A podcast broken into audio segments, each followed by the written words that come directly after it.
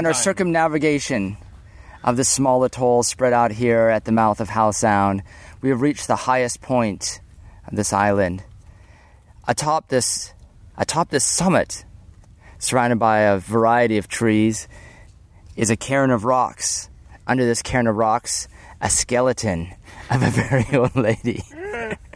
I, I'm not sure whether to channel the power of the moss and the, and the old matriarch of the island and use it for good, or what to make of this. But if I was a pirate and we were 400 years ago, this would be a great lookout to claim my domain. Now, this island we will not call by its name because you're not worthy to come collect the treasures yet. But so why don't we call it Barnacle Island? Barnacle Island, because it makes me think of Captain Haddock going blistering barnacles. Yeah, it is Barnacle Island. And with me are two of the uh, the knights of the round island, as it were. They have the belt buckles to prove their lineage, with a topographical map of the island worn around their waist like a heavyweight champion. Along with me is the adjunct Prince of Frankfurt, and Sir Hempington III, the knights and the protectors and the pirates of Barnacle Island. Gentlemen, first I want to thank you for granting me diplomatic immunity and allowing me to bring my diplomatic pouch of illicit uh, items and the finest ales in all the land. We knew you were worthy. I feel so proud to have yet another stamp in my passport. But I'm curious, why is the flag of the island not raised at this summit? I think people are too busy having fun on the outer beaches of the island.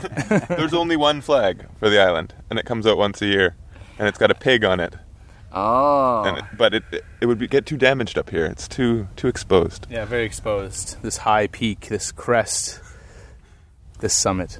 Well, you almost get a nosebleed coming all up here to these lofty terrains, but just coming up from the, uh, there's a tradition where you bring a rock up from the beach and deposit it here at the summit. But uh, me not uh, uh, Rookie getting mistake. rookie mistake. I didn't get that in my my staff didn't brief me on that maneuver before, and now I've pol- committed a huge international gaffe. But I did carry a beer from the beaches, from the water. Actually, this beer was soaking in the water just scant moments ago up here at the top. So. Uh, in the traditional manner of the island, I say unto you, Arg! Arg. Yar. Now, I, I wish to uh, discuss with you a few matters. See, on the boat ride coming over here, and actually there was two boat rides coming over here. Actually, if you don't mind, maybe we should spark that uh, a little bit of herbal inspiration here. But remember, it is fire season, kids. So be sure to be careful while you're out there having your uh, having your smokes out in the woods. Hey. Oh yeah. Now the mix, uh, the smell of the uh, pinyon pines, the short pines, and the cedars is mixed with the uh, the wafting dank of Cascadian herbs. So the boat ride over here, specifically the second boat ride, it made me realize and remember the difference between island life and micro island life. Micro island life means you're off the grid, you're having to bring in everything on site, and it also represents some different political organizations and social contracts, if you will. On these islands here that I understand, and I hope you'll correct me, are organized under some sort of island trust.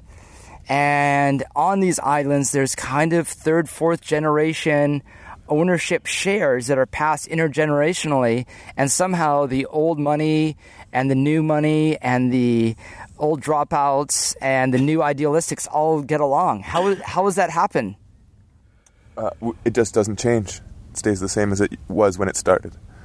The same vision. very you, simple. you attach to the same culture. You're engaged in the same relaxing activities away from the hustle and bustle of your daily It's, life. it's quite conservative thinking, but it works in this in this one example. yes. Special example. And explain to me this this island's trust. Who's like? Uh, has someone got the keys to this bus? There's a board. There's a number of members, uh, more than 20, less than 100, and uh, they sit and, and make decisions about how the island will proceed, and things stay very much the same as time goes on.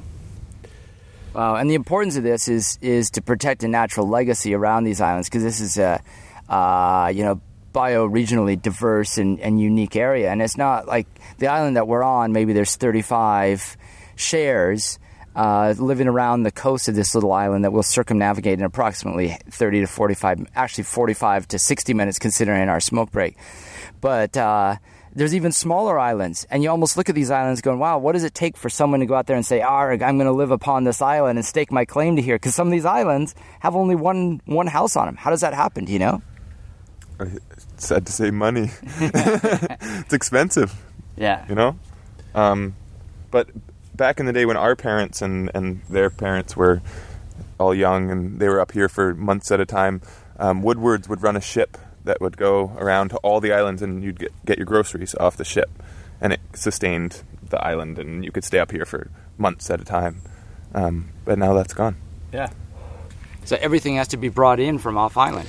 Yeah, yeah, everything, especially the beer, the water as well. If you want the uh, the purest water you can get, for sure. But we do have running water, and there's some uh, some electricity from some some geothermal and some solar uh, arrays. yeah. Yeah, so uh, it's it's an incredible life, and you know to be off the grid and away from all the hustle and bustle is uh, definitely worth it. So I was just starting to say earlier on the boat ride over, I couldn't help but thinking of like one of those days when I was down in Micronesia, and of course Micronesia means uh, many little islands, right? And I had uh, set off from the island of Guam to find this uh, this group of islands called Palau, and uh, whenever I get the really good dank weed in Guam, it was always from Palau. And I realized Palau's like 650 little islands. And the, so I started to track down where which islands really had it going on. And uh, I set off from, from the main island of Babeldaob, which sounds like a made up word, and uh, and up on an island called Angaur. And I had packed really light, and because you know I was traveling light, right? And uh, and I got totally soaked out and dumped rain on a giant tropical storm. Got attacked by all sorts of bugs and a horrible experience. And then the, the couple days later, after being stuck on that island, realizing the ferry I took off of that took over to that island didn't leave for like ten days, and realized I was kind of stuck. I found like a World War II tourist from Australia flying to the island of Peleliu, and I took off on this little tiny uh, float uh, uh, plane, not a float plane, uh, from this old battered runway, and ended up on this island of Peleliu, and everything just kind of opened up to my world there because they had the most fantastic ganja. I went on, sat on a peak very much like this, except at the top of this peak, it was a f- famous point in battle called Bloody Nose Ridge, and from that point, there was like uh, the Japanese troops had their last resistance and fired down like thousands of American troops, and it's this whole, whole horrible thing. And now it's a little funky island like this with ganja growing all over the place and a few tanks rusting in the jungle. And it's just surreal to see how that happens. Then later on, I met a guy and took me out on uh, his boat to uh, the Rock Islands. This group of like maybe 80 little islands. And coming out on the boat yesterday, it's the same kind of scale, the same kind of closeness together, and the same kind of feeling like that island has a couple houses. This one has a few families living on it. This one people just come to for weekends and holidays and they're just far enough away where you need a, a decent boat to get there, but seem so close that it, they build a little bit of a community themselves. And with that comes a mix of forced transparency as, and also the comfort of tolerance, knowing that all these people are on this little chunk of land together, so they better figure out a way to, to get along. And to me, it made me feel like, uh, wow, man, like there may be oceans between us, but the, the island ways, especially that self sufficiency, is the same everywhere. It is very interesting. I think generationally, the families get to know each other generation after generation. Some, you know, families, some of the kids marry, and that continues the tradition of the of the island life and of people being together. It's incredible. Hi there. Howdy. Hello. Good. You? Good. Welcome up to the summit. Yeah. Up. We could build an island, you and I could swim beside, and we could ride the tides until we fall asleep. We could build an island, you and I could swim beside, where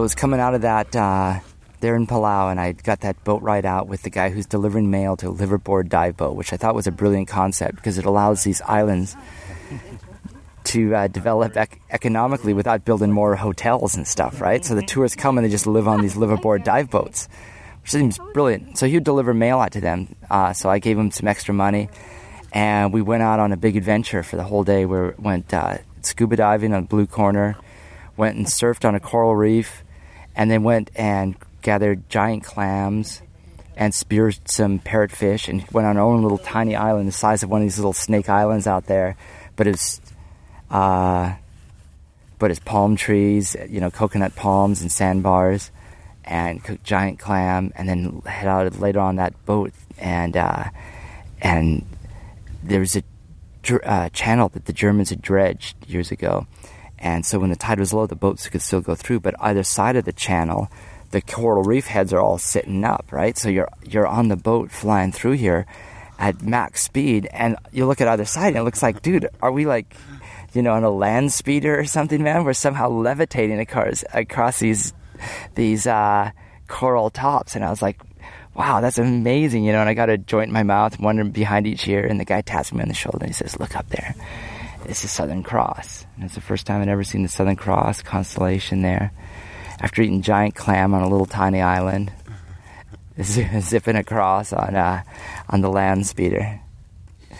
But it's the same out here, man. You got the little sandbar bar that walks over to that little weird island. Only at low tide. I want to go out there and put a giant pirate flag on there with a hockey stick. There's clams. I put a flag on Snake Island out there one time. Nice. Yeah, that's great. There's been And many planting uh, of flags on many islands to claim them, and uh, they go back there, and maybe you'll see the hockey stick, but uh, things change for sure. A new batch of younger cousins comes and makes the island claim for their own.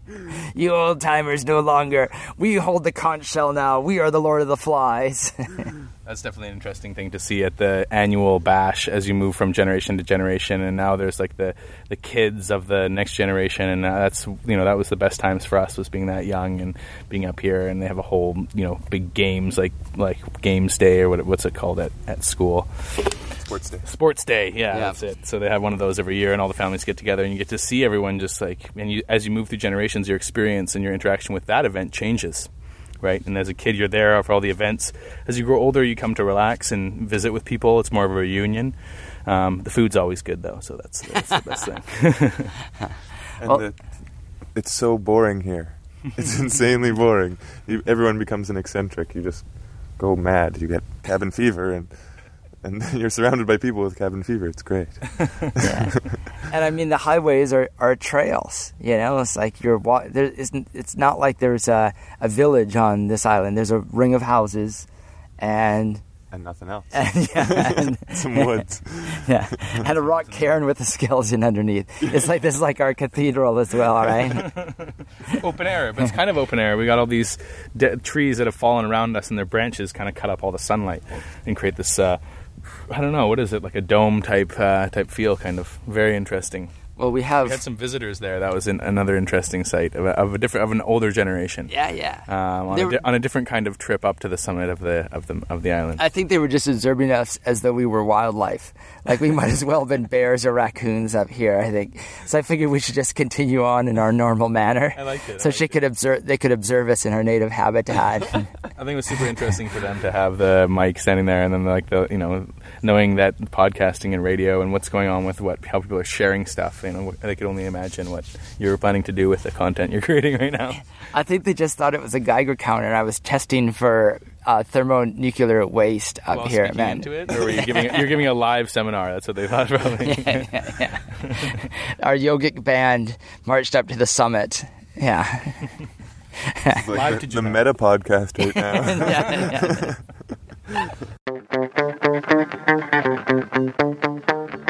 I understand the island is is overrun with deer, which has caused uh, an ecological reclamation ex- uh, reclamation experiment. Can you explain? It's very interesting. So people say how do deer get to islands? Well, they hyperventilate for an hour or two on the on the shore of the other area so they get oxygen all throughout their body, and then they swim. And you can imagine a deer swimming, huge bulbous mass with these four little like Toothpicks. toothpicks, like trying to move. And they get to the islands, and they come here, and then they propagate. And people love them. They're like, "Oh, they're so pretty! Look at the beautiful deer!" And then they propagate and propagate and propagate, and people have gardens and, And we- yeah, we bring plants in and, plants for and people bring in plants, and they just gobble all the plants, and they propagate, and they're starting to cause more trouble. And now it's become this big political foray. Like, do we, do we, how do we, what do we do with the deer? And we're all like, oh, let's let's hunt some of them, and then you know make some sausages and stuff. It'll be awesome. Don't kill the deer. Bambi, Bambi, and then so there's like another political faction, of course. They're kind of sitting there, go, the deer are beautiful. Please don't kill the deer. We don't want to call the deer. And it's just it's very interesting. There's always the other side to every every story. Otherwise, it wouldn't be a story, right? Yeah. So uh, it just creates an interesting uh, interesting thing. There was a uh, uh, what's it, a hybrid dog on uh, Bowen Island, which is also uh, in the mouth of the Howe Sound uh, near Vancouver, and robot? it was it was yeah. Cyborg dog? Yeah, it's like- they called it the hybrid wolf dog, right? This is a half wolf, half dog, and it was like eating people's goats and their cats. And they had to hire a special guy and get a special permit, you know, the municipality, so they could hire this guy to kill and shoot a gun in, on the island. Like, whoa! Anyway, they eventually he eventually got it, and uh, there was then there was a political fury there all throughout like the main strip in town. People had put up like white pieces of paper they print out like "Don't kill the hybrid dog," like just everywhere. This like the two opinions always. This always just otherwise there's not a story. It's just like so so much our life, our existence, the dichotomies, and that's definitely the political nature of the relationships that you talked about that are built up by neighbors and and how norms are established. And you know, on, in an island culture like this, it is a little tribe with uh, you know different people pulling in different directions for sure. Yeah, and at certain points, man, you all have to get together to get shit done, man. Whether it's building docks or doing fire safety methods, we're out here in the middle of the bush. There's little fire safety stations and little sheds with little posters on them and instructions and so on. So y'all got to get together one way or another, no matter how you got there. Well, as we continue our circumnavigation, I look forward to uh, another visit to the to the to the Sky Lounge, and uh, and another dip into into the Little Bay. So, gentlemen, thank you for granting me uh, my diplomatic status and the keys to part of your island for a short period of time. It's our great pleasure. Welcome, Uncle Weed.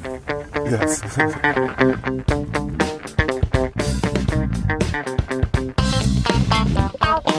You've been shooting along with Uncle Weed's Wild Hijinks. Mm-hmm. Mm. Uh, I'm So I- talking to you, listener. Woo. The fourth dimension has been cracked.